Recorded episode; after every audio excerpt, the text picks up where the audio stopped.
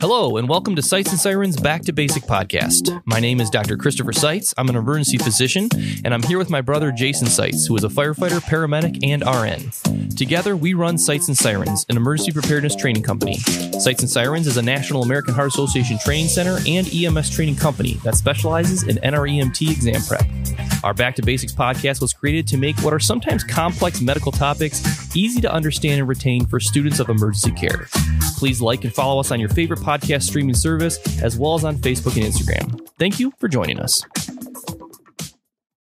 I'm an ER doctor, though, so it's not an emergency. but it is for me. Well, it is for you, but that I'm not going to look at your rash. It's raised. I get that. There's fuzz on it. Go see it. That's Just because it's where it's at. yes, exactly, because where it's But at. I don't want to look at it. I feel like That's weird. if you're really my brother, no, you should. just start. We'll talk about it later. Go ahead. All right. Well, welcome to the Sights and Sirens Back to Basic podcast, where my brother and I, an ER physician and firefighter, paramedic, and RN, talk about complicated medical issues and break them down and take them back to the basics.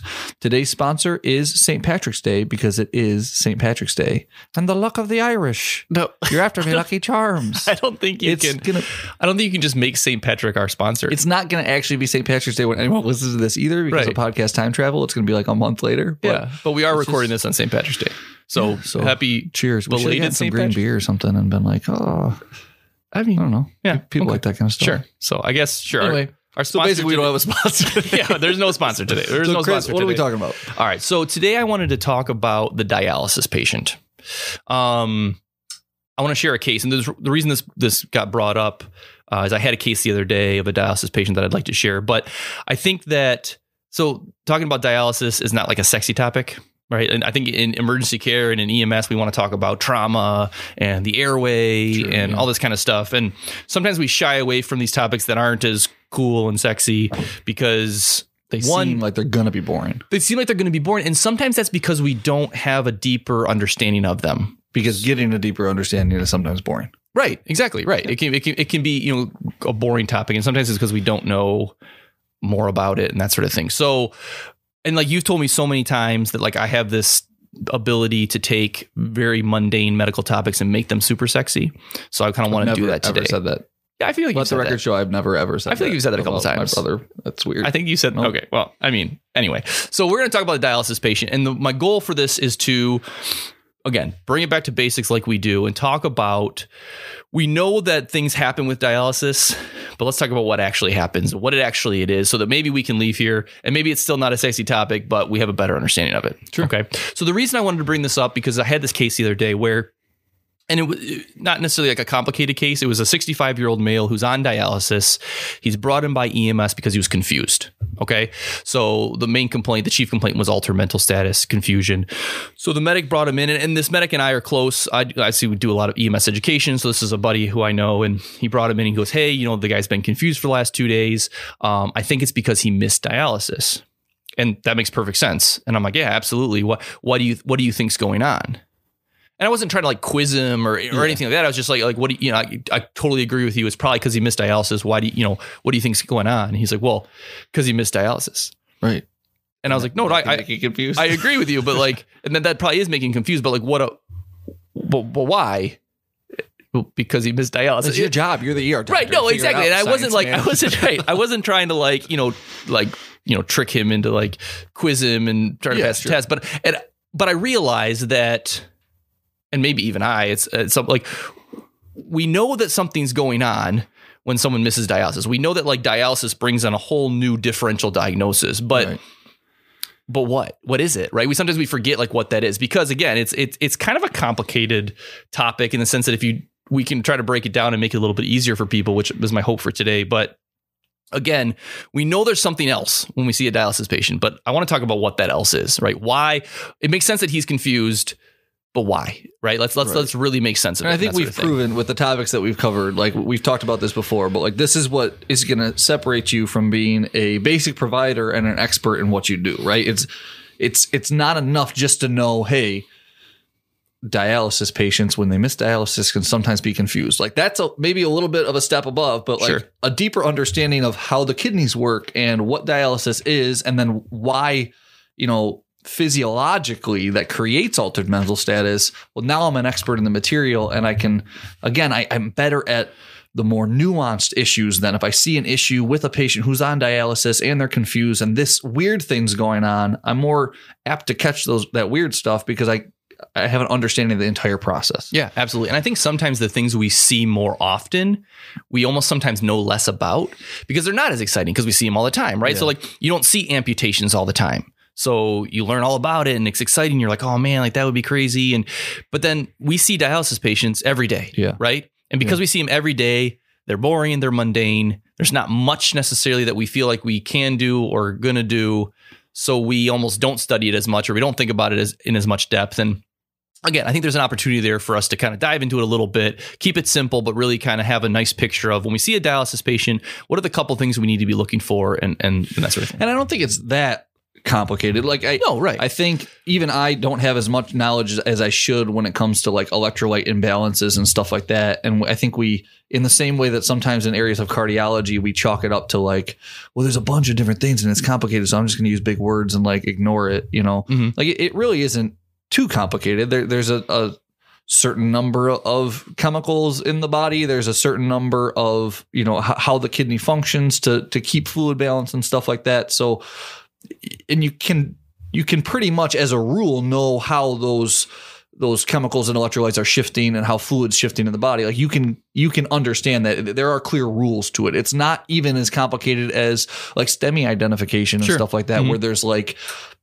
exceptions to the rules all the time it is pretty clear cut Yeah. it just doesn't necessarily directly affect our treatment all the time and i think maybe because it's more of a science and it's less of an art we can't kind of bs our way through it Right, yeah. You either know it or you don't, to right? sound more like an expert Yeah, right yeah. Well, and the thing is too, and I will openly admit this, that I even use this podcast and our education and our lectures to freshen up on things that I don't. So I mean, so like when I first sat down to really kind of hammer out like what are the couple things I want to look for in a dialysis patient? What do I need to be what what needs to be in my differential? How do I make this a systematic approach? Right. I mean, last week I remember you telling me you didn't even know what a kidney was. No, I. I'm like, no, quiet, quiet. That's not. That's not true. Um, no, but again, like I said, I use these opportunities for, for myself as well. So it's not that I like, you know, know everything about dialysis, and I'm like, I'm going to share my knowledge. Like, no, like I want to learn about it too, so I learn about it and then and then like to share it. So I think that's all about continuing education Yeah, and, and you know everyday learning. So. So, in order to talk about dialysis, we have to talk about uh, what it's replacing in the body. And basically, what it's replacing is it's replacing the function of the kidney. All right. So, do you want to share quickly what the general simple function of a kidney is? Yeah. So the kidney will filter fluid, so the, the blood really, Mhm, but it mhm. filters the fluid of the body.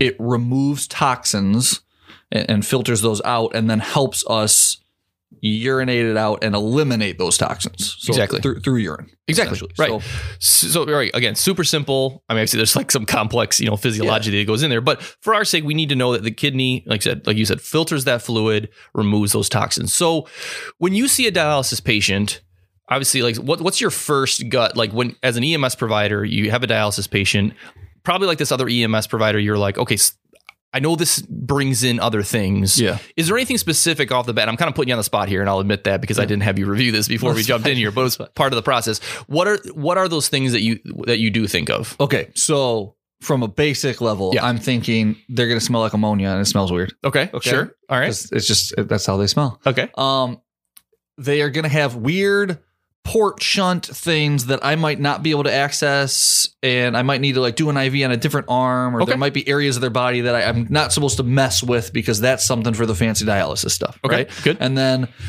they are prone to, if they don't have their regular dialysis treatment, I'm concerned about them going septic. okay, sure, That, sure. those, are the kind of the things I think. Like, hey, make sure that when was their last dialysis treatment? That's Mhm. something I'm going to always ask because if they missed it, maybe that's the problem. Right, yeah, you know- gonna you know that- that other medic did and come to Yeah. you and be like, "Cause dialysis missed." You know right, I mean? yeah, right, right. Then, you know, shunts or ports. You know, we we aren't allowed to access those a lot of times, at least in my local protocol and stuff like that. So Mm-hmm. if I want to get access because I'm worried about fluid imbalance, I want to replace fluid or something like that, I might have to do it at a, a different site or, or something a little bit odd. So it's just kind of a nuance there. Um, Perfect. Yeah, absolutely. And those are the things I want to talk about. And I want to, like I said, I want to kind of bro- not broaden our differential, but but highlight a couple of things we want to look at and consider in each patient we have who is on dialysis. Okay. So dialysis is essentially replacing the function of the kidney. So someone who requires dialysis has ha- has chronic kidney disease. So much so that they're now they not fall into the category of end stage renal disease, right? So mm-hmm. you've got acute kidney injury, right? So you can have, you know, your kidneys can be damaged and not do as good of a job and function. Can get in the acute setting, you can get acute kidney injury if you're extremely dehydrated, things like that. If you've got other problems like atherosclerosis and coronary artery disease and diabetes, these things can damage your vessels. They damage the vessels that go to your kidneys as well. That can then lead to chronic kidney disease. Now, some people can function fine with chronic kidney disease. Their fun- their kidney doesn't function as well as it should, mm-hmm. but it functions enough, right? Just like people who have like had heart attacks in the past or have congestive heart failure, their heart doesn't function quite as good as maybe yours or eyes. Well, eyes is that even a word? Yeah, yours or mine? I don't know. Sure. But anyway, it doesn't function as well, but it still functions, right? Yeah. So chronic kidney disease, there's a range, right? There's like stage one, stage two. We're not, we don't have to get into that, but eventually you get to a point if, if things are left long enough where your kidneys completely fail. And right? I, I want to jump in quick and just Yeah. talk about. You mentioned like arthrosclerosis. You mentioned uh, like, like CHF, diabetes. You know, issues like that. I think a lot of times that's what we chalk it up. Like arthrosclerosis, we think about the heart. We t- think about the cardiovascular system. Like the kidneys are an essential part of that system too, because they're not just dealing with the fluid balance in the vessels. They're dealing with the not not just how much fluid is in the vessels, but also what's in that fluid, right? Sure. So if I have cardiac issues and backup of fluid, we're, we're used to talking about CHF, where I, you know, I have like um, I have right-sided heart failure or left-sided heart failure, so I have swollen, you know, ankles, or or I have fluid in my lungs. Like we're able to make that concept pretty clear because of the way that the circulatory system works. But anytime that we have pooling of that fluid, as providers, then we want to step in and say, okay, they need help with the elimination of that fluid, mm-hmm, mm-hmm. which mean they wouldn't need help with the elimination of the fluid if the kidneys weren't overtaxed with trying to get rid of that, right? So Sure. well, that's why we give things like diuretics, like Lasix. You know, they they help in that loop of Henle that's in the kidney, in the nephron, right? And it helps eliminate that fluid. So I think already we need to start tying in these these concepts that we always chalk up to cardiology because everyone wants to be a cardiologist, like a mini cardiologist out there. But this, this is these systems work together. Yeah, right? yeah. And that's the thing too. I think the reason we as EMS and emergency providers focus in on the heart stuff is 'cause that's the acute stuff typically, right? So if you've got a bunch of plaque buildup and cholesterol buildup in your vessels and you have a heart attack, You could there, die right? right, now. Right. So, we jump yeah. in and we take care of that. But the thing is that you don't only have plaque buildup and cholesterol buildup in your coronary vessels. You have it in, in all the vessels of your body, including the ones feeding the kidneys. So it's very common for people with atherosclerosis and high cholesterol to develop kidney issues, mm-hmm. right? Because they're they don't they have the same blockage of flow, decreased perfusion to the kidneys. The other big, you know, you know, contributing factor to chronic kidney disease and eventually end-stage renal disease is diabetes. So, you know, diabetes if you're uncontrolled so if you've got high glucose levels in your blood for a prolonged period of time glucose damages vessels right glucose damages the vessels in the eyes which is why diabetics need to get their eyes checked frequently it also damages vessels in the kidney. so diabetics who are uncontrolled also have a tendency to develop chronic kidney disease and eventually end stage renal disease so those are the big ones so again and again it, it happens over time though so we as emergency providers typically don't see it until it's the very end right we Right. see the dialysis patient Or we make the link in the opposite direction, right? Hey, he's got swollen hands and feet. So that means he's in heart failure. He could have a heart attack. And it's like, no, there's bad things happening in the body right now that like Sure. need to be handled. We're just not thinking long term because we're such acute provider. Right. Yeah. Exactly. So I think like this is an opportunity for us to think about some more chronic issues as well, like chronic kidney disease and things. So, so perfect. So those are kind of the big risk factors to develop chronic kidney disease, which eventually ends up, you know, in end stage renal disease. So someone who's in end stage renal disease only has a couple choices, right? Their kidneys do no, they, they no longer function, right? They no longer filter out those toxins. They no longer filter the fluid. They either need a kidney transplant, which as you as people probably know, transplants are rare and difficult to find, and or they need dialysis. So a lot of times they'll go on they'll go on dialysis. So dialysis basically takes the place of the kidney. And what it's going to do is it's going to we're going to basically we're taking the fluid, the blood out of the body, we're filtering it of all the bad stuff and then we're putting it back in. Just like the kidney would do inside the body, but this is like outside. Exactly, machine, right. Which is crazy. It's cool. Right. It's it's kind of an amazing thing, right? So there's a couple parts of dialysis. So there's like the machine that actually does the filtering, but there's also a, a fluid within the dialysis that's called dia- dialysate. I don't know if you're familiar with dialysate. So dialysate is basically a, a fluid that you know, like, so for instance, we want to pull potassium out of the blood. We play with the, you know, levels of potassium in that fluid so that things diffuse into that fluid and other things go in. And it basically mm-hmm. is like a like a, an electrolyte fluid that pulls things out and helps put things back into the blood to, to filter it. Right. Because remember, fluid balance is always going to be based on on dilution and like like dilution and then the, the just the the rule of the gradient. we're always going to move yeah from a from an area of high concentration to low concentration so the bigger particles you know the the sodiums the potassiums when they shift into different areas or, or when our the, our cells have pumps that force them into different areas the fluid's then going to move with it in order to naturally dilute it and that's how we can shrink and swell cells it's how we can get fluid into intravascular space or intercellular space and move things around Exactly right, and that's what dialysis is doing. So there's a couple types of dialysis too, though. So the the one that we know of is hemodialysis, right? So hemo meaning blood, dialysis meaning we're taking the blood out,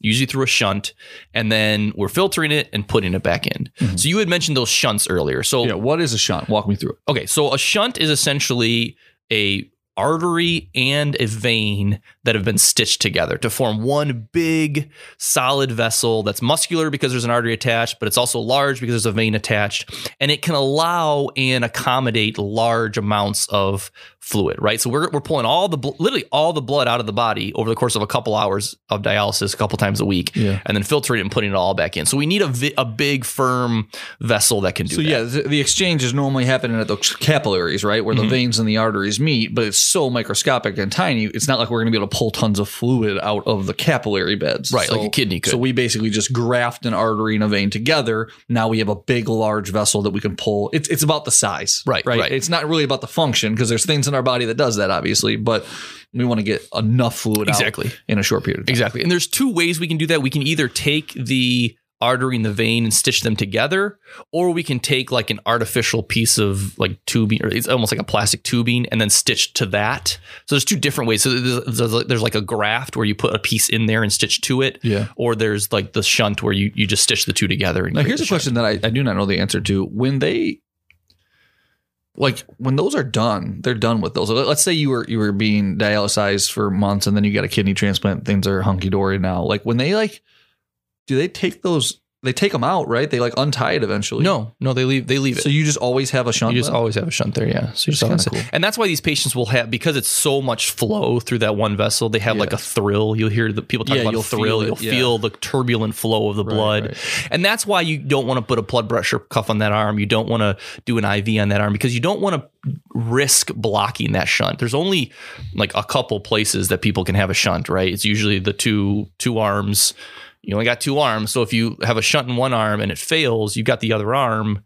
You really want to protect these, so we're not going to do anything that could potentially crush clot with the them off, pressure. right? So yeah, blood pressure cuff or you know putting an IV in that arm. And the reason we don't want to do that is because we don't want to put that at any risk of clotting off or, or stopping flow. Mm-hmm. Uh, because if it fails, we've lost that that place to now Well, and from my experience, at least, we want to leave that shunt for. It's not like when they get to the ER, you're like, oh, I'll just give all their medications through this shunt. It's so great because it's such great access, right? No, like right, you, right. want to leave that for dialysis. Yeah, yeah, that's what exactly. it, that's a life saving thing. Yeah, we're and you- leave it for there. We can get access somewhere else to give drugs other and things. fluid. And, things the thing is too is that you want to be so careful. You have to access that shunt three times a week, right? Usually for like an hour or so, or two hours or so to do this thing. So you start getting scarring as people Yeah. like people have these shunts for a prolonged period of time. They get they can get scarring. It can become harder to access. So we really want to, as best we can, minimize how often we're doing that. Yeah, in the same way that you know medics out there who are starting IVs or EMTs that work with medic crews, they're starting IVs like access over a period of time, right? If you've got someone, especially if someone's like a chronic like a dr- drug abuser or something Sure. like needle drug abuser, they might have just really difficult veins to access because of scar tissue and buildup, right? So you got to move around, and sometimes you got to get get IVs in tougher spots. Same thing happens with these shunts, is they can get kind of gnarled and scarred and, and knotted. Yeah. So we want to try to use that only when we need it for what we need it for. Right, exactly. So people on hemodialysis, so what we're describing, they usually go to a clinic three times a week, like Monday, Wednesday, Friday, or something like that, Tuesday, Thursday, Saturday, whatever it might be, and they get basically all their blood pulled out and then, then filtered and all put back in. And, then this is why it smells like ammonia at those places because all all that dialysate. It, it Yeah, the dialysate that's, itself That's why when you like- walk into a into a dialysis clinic, it kind of it has that like chlorinated ammonia like smell, like that. It smells like a cleaning solution. almost. Yeah, right. Because that's Yeah. what you're doing. You're almost like kind of cleaning the blood out that way. So the other type of dialysis that you can have is peritoneal dialysis. And this is kind of a crazy one to me. So peritoneal dialysis is where instead of um, using a machine as the filtering mechanism, you use the peritoneal space. So this is what's crazy. So these people, and this has to be done every day. So this this can only be done for patients who are very reliable, who who are able to perform this on themselves or have the support to do this. Yeah, so they do it on their own. They don't have to go to a clinic. They Right. can stay at home and perform Right. on themselves. but they have to do it every day. Yeah. So that's the kind of the difference there. So it, it, it it's really dependent on you know what the patient can tolerate, what they can handle. yeah, You know that sort of thing. So education and Exactly. lifestyle and resources available to them. you know. exactly, exactly. So in peritoneal dialysis, they literally they're given the dialysate, they're given that solution, and they inject it into their abdomen. Okay.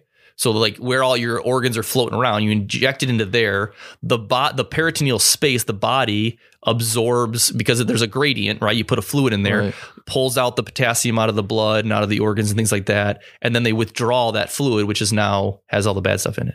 Oh, geez. Do Which they- is kind of it a crazy. port or is it just an It's just just, just- into the ab- yeah, like just like into a the wall. like a almost like a diabetic like inject? yeah, it's not like sub Q though. It's right not. in. It's not in the muscle. It's like literally down into the Oh, space, right into into the abdominal wall. That's crazy. into the abdominal space. didn't know yeah, yeah. So that's peritoneal dialysis. So those patients obviously are going to be at risk of things like peritonitis, infection. Right, anytime you're injecting into that abdominal space, Sure, you because your ear. Yeah. So those patients, you if someone's on peritoneal dialysis, one of the things you really have to be careful: do they have a rigid abdomen? Do they have a painful abdomen? Do they have a fever? Because that can be very life threatening. Yeah. So that's and that's kind of a side note. I throw that one in there. Peritoneal dialysis is usually not the one we think of when we think of our patients on dialysis. We usually think of hemodialysis. And then finally, the third dialysis type of therapy that we will sometimes encounter, which really you're only going to encounter in the ICU. Um, so you may not as an, an EMS provider, but I think it's a good one to know about is something called CRRT. Which is continuous renal replacement therapy. So sometimes when people in the ICU, obviously they're they're in multi-organ failure, their kidneys are part of that, they're failing. They may not need dialysis forever. They just need to get through this period of time where they're super sick. So we can almost do this like daily therapy dialysis. But CRT is again continuous renal replacement therapy. So they get hooked up and because they're super sick, they can't tolerate huge fluid shifts that we would normally do with in, in dialysis. We can't take all their blood out and put it back in. Their blood pressure, all the kind of stuff can't handle that. So it's just this almost like picture like dialysis just 24 7, right? They're hooked up to a machine Yeah. 24 7 and slowly their and blood is not as, always it's not as fast or as much because like like you said Right. in dialysis, couple hours I Yeah. filtered my entire blood, so it's gonna be a slower rate. Yeah, you're constant. filtering the blood over like 24 hours, like the body would Yeah. through a kidney. and this is like if their kidneys are taxed because of like you said they're in the ICU, right? So Right. their their kidneys are not Failing. necessarily not necessarily they're not struggling from like end stage renal disease, but their kidneys are failing from something else, toxins that they were exposed to, Right. major trauma because they're breaking down, you know, sepsis, burns, organ failure, sepsis, yeah, stuff like burns, that. that. sort of thing. So basically, it's almost like putting that. It's put we put their lungs on a ventilator Yeah. to breathe for to give their lungs a break. It's almost like putting their kidneys on CRT to give their kidneys a break so they can heal. So their kidneys aren't dying like or, or dead. They don't have dead tissue in their kidneys like a lot of people do when they're in like actual renal failure, end stage disease.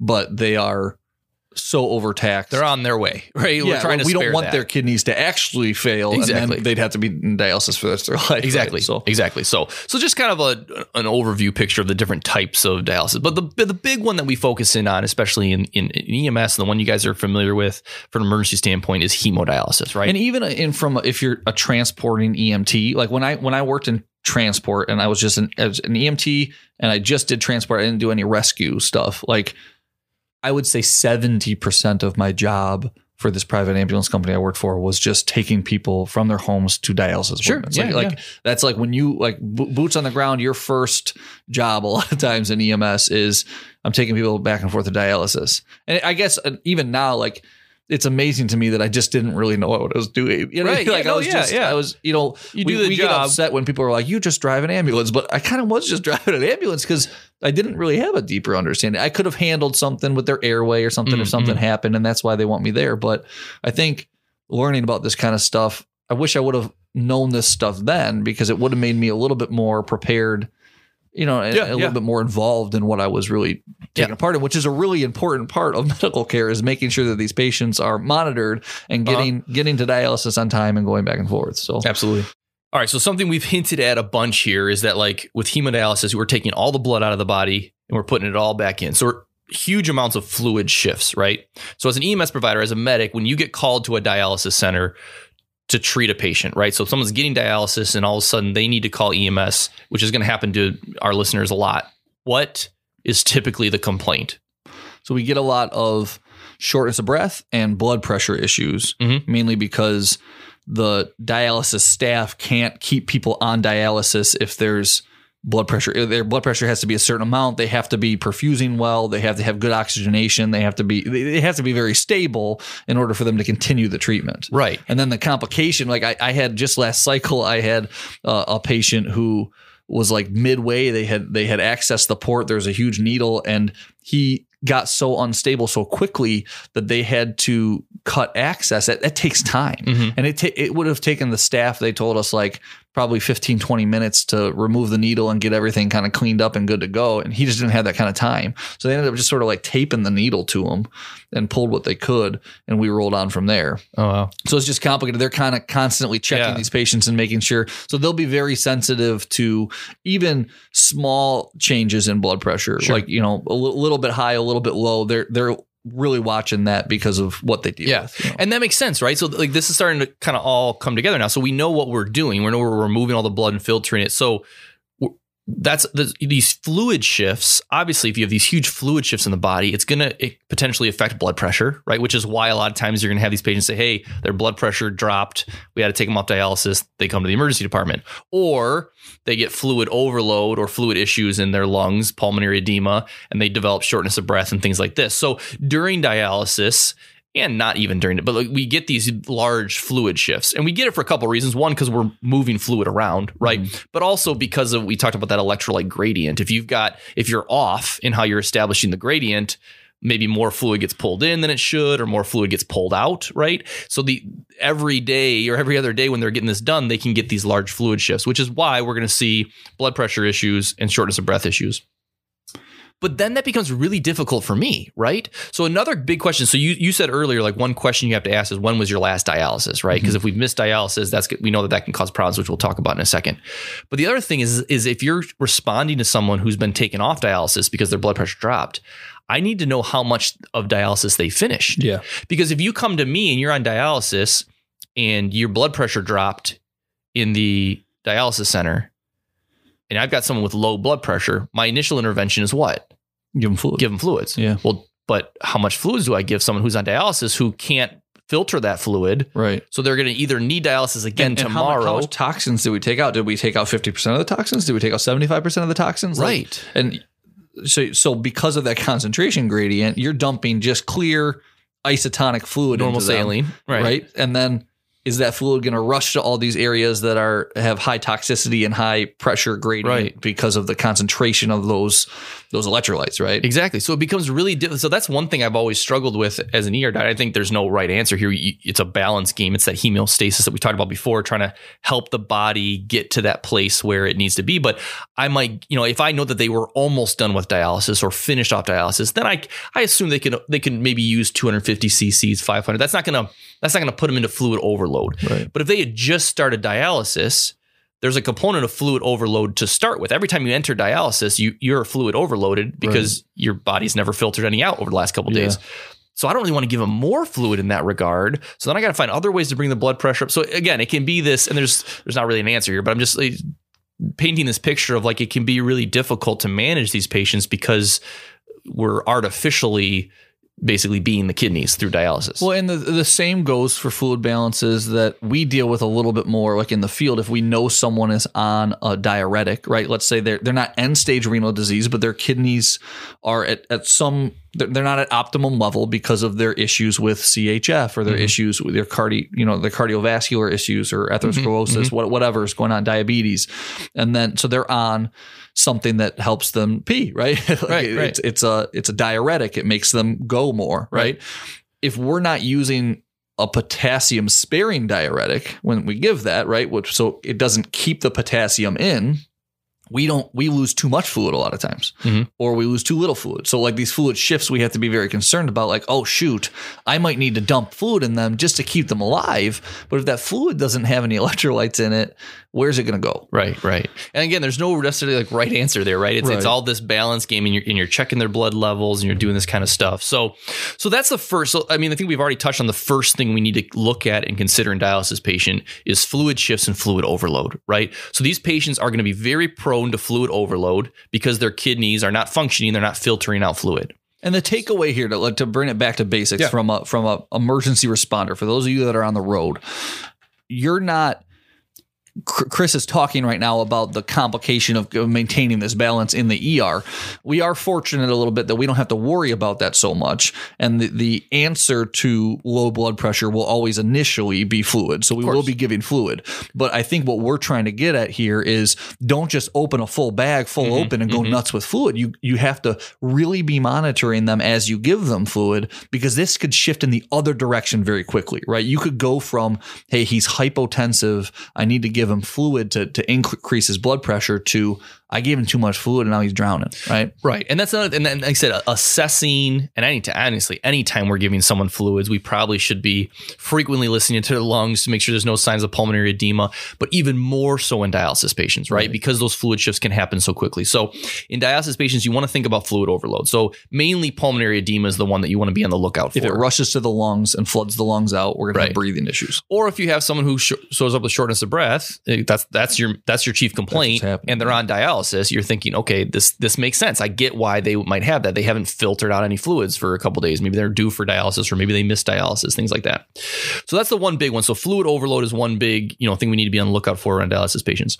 The other ones we've also talked about, and it's the buildup of toxins. Right. So so the, the main toxins, and, and there, there are plenty, right? There's lots of them. I'm not going to cover all of them, but the, the three main toxins I guess I want to talk about would be potassium and um, uric acid. Okay. So potassium is inside of our cells, correct? Mhm. So what's usually on the outside of our cells? Sodium. sodium and the inside of cells is potassium. So when we metabolize, right, when, when we break down things and we're doing metabolism, we're releasing, where you know, cells die and they that potassium gets released into the bloodstream. So that potassium be, becomes one of the major things we have to filter out. Mhm. And that's what the kidneys do. They filter out potassium. Now you reference potassium sparing diuretics. We don't want to filter out too much potassium either, right? But we need to get rid of potassium. So And it's all about a balance, right? Right, Which yeah. is why, like, I want to be careful, like, when we talk about like waste product, like potassium's important just in the body in general. Yeah. Like, you can be. You can be Low potassium is just a big yeah. issue. So it's not necessarily like don't think of it as a bad guy, right? Right. It's just too much of anything is a bad thing. Exactly. right? And it's a byproduct. It's one of these byproducts of metas- metabolism, right? Yeah. Is is potassium. Mm-hmm. So um so potassium is one of the big things we need to filter out. So someone who's missed dialysis may have signs of hyperkalemia, right? Too much. much hyper, too much potassium or kalemia. So again, what is that going to look like though? So we know that that makes sense now because we understand what dialysis is doing, but what is hyperkalemia? How is hyperkalemia going to present typically in an ER situation or an emergency situation? It's going to be, we're going to look at, we need to look at our EKG, right? It can cause, PT you know, PT waves. If waves. It's really extreme though, you know. yeah, if it's really extreme, but like the, these electrolyte balances become an issue. So hyper high potassium can be a problem, right? So that's one of the reasons that we need dialysis. So that's another thing we need to consider in patients who are on dialysis is high potassium levels, hyperkalemia. We probably should be checking an EKG, right? Do they have signs of irritability irritability in their heart from high potassium?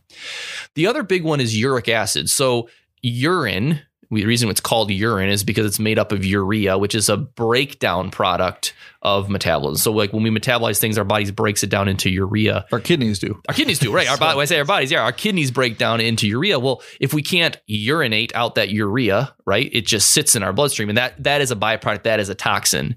So people can get uremia, which is basically, you know, too much urea in the or uric acid in the blood. Mhm. And anytime you have a lot of toxins in the blood, you can get confusion. All right. So, so altered mental status, like that patient I presented in the beginning, altered mental status is something else we need to look for. And it's because of you can get this ur- ur- uric acid and uremia buildup, um, which can lead to confusion. So the next time my brother tries to test you at a hospital when you're just trying to do your job and you're like, hey, I think they have an altered mental status. And he's like, well, why do they have an altered mental status? You just need to respond with because there's too much toxins in their system. Right. And, And I, shut I, up and go home. I promise I wasn't trying to like quiz this guy. I was just, I just, I was just asking, you know, like, because Yeah. I was thinking through it myself as well. But, but that was why. That is that answer, right? And I don't even know if I had that answer that time. But that answer is he may have uremia. He may have this buildup of uric acid or, or urea in the blood. And then the all of these toxins, so uric acid and potassium, you know, and you know CO2, which is also a byproduct, they're all acids. Yeah. Right? They're all acids in our body. So acidosis is another huge thing we need to look for in our patients. And Signs that just of means they have a low pH, right? They have a low pH Mhm. versus a high pH. Right, exactly. And obviously, acidosis, our body needs to stay in a certain level of pH in order to function. If we get too far out of that range, we get too acidotic, then we can run into issues. Mhm. So, sign we don't we don't have to get into like signs of acidosis, but the, the big thing you're going to look for for acidosis, if you got a bunch of acid build up in your blood, your body tries to get rid of that acid by hyperventilating, by Mhm. breathing off CO2, which is an acid, tries to breathe off as much as it can to bring the pH down or sorry, bring the pH up, Yeah. right? So again, evaluate on our patients for hyperventilation, signs of acidosis. And Well, and then like and then high levels of acid, or really any high levels of electrolytes or low levels of electrolytes, make patients more prone to going into cardiac arrhythmias too. Which is Mhm. why you mentioned earlier, like not just to check for PT waves, but to check to see is this messing up the electrical function of the heart in general, because they're at a higher risk now to all of a sudden jump into something nasty looking. Exactly, exactly. So so that's pretty much it. I mean, that pretty much sums up. So really what you're seeing is that when you have these dialysis patients, we're going to look for fluid overload, we're going to look for cardiac like arrhythmias and irritability because of the toxin buildup, and confusion is another big one, right? We're so so really heart, lungs, alter mental status, our ABCs. It, it- Yeah. We see now why in dialysis patients we need to do the same thing as we do with anybody because they can have these signs and symptoms and Right. these conditions. So really quick before we end, the other, you know, sometimes you'll see this on exams and stuff. What I like to throw this in here is the indications for emergent dialysis. So a patient who needs dialysis immediately, and the mnemonic is A E I O U. All right. So A acidosis. We talked about that. If you're if you're extremely acidotic, you might need dialysis. Even if you're not already on dialysis. Sometimes patients just we put patients on emergent dialysis in order to clear the acid out to try to keep them to survive. E is electrolyte issues, right? When we talked about the main one being hyperkalemia. Um, calcium can be another one, but that's, you know, the hyperkalemia, the potassium is the big one. We're not going to be able to see which one it is, right? Right. But, but the, the solution is often the same is, is that hyperventilation to breathe off the acid. Right, right, right. So you got acidosis, A, E is electrolyte disturbances, I is intoxication. So certain, I'm not talking about alcohol use, but like methanol, uh, aspirin overdoses. Some of these overdoses like can throw you into such bad kidney issues that you need emergent dialysis to dialyze off those toxins that Too much toxins for the kidneys to handle in an acute period, so they're gonna Right. It's gonna damage the kidneys if we don't do something. Right, yeah. And then O is Overload. overload, fluid overload. Okay, yes. We talked about right away. Perfect. Right. So Should've one I forgot. forgot. right. So fluid. Oh, so O for overload, fluid overload. If they're too overloaded, they might need emergent dialysis. And then so A E I O U. And we already talked about this too. Uremia. All right. So they're they're crazy confusion. We get their levels and their urea is way too high. The uric acid is way too high. Sometimes these patients need emergent dialysis as well. So makes sense. Makes sense. A little more. One thing I do want Yeah. to touch on real quick is just I hope no one took away from this when someone's got a low blood pressure and they're on dialysis to not give them fluid because they're scared of giving them too much fluid and fluid overloading. Okay. Like do your job, follow Yeah. your protocol.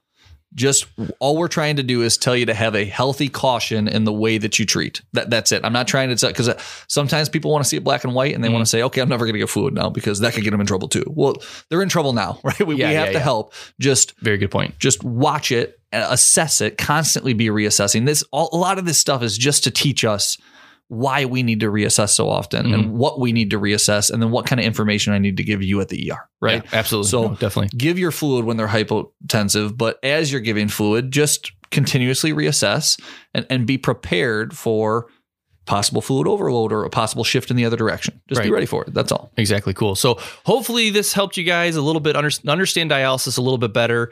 Kind of give you uh, some stuff to look for in your dialysis patients beyond just uh, get into the hospital. I think they missed dialysis. There's a problem here. Why? Why we? Why this is important and the different things to look for. Um, yeah. So again, we don't have a sponsor today unless we can use St. Patrick himself since we're shooting this on St. Patrick's Day. But uh, happy belated St. Patrick's Day, everybody. And we appreciate you taking the time to listen or watch. Uh, again, you can watch these on YouTube or listen to them on uh, your favorite podcast streaming. So take a look at both of those. We appreciate you guys listening and we will see you next time. Yeah. Don't forget the next time you pee to thank your kidneys because they they do good work. Sure. There you go. Perfect. Stay sweet. All right. Bye. Hey guys, hope you enjoyed the episode. If you're an EMT or medic student, or an advanced EMT student, or an instructor of those students, we have a program just for you. With Sights and Sirens NREMT prep program, you get video lectures over 15 hours of really vetted, great content to help you through your program and help you prepare for the test. Check it out at www.sightsandsirens.com.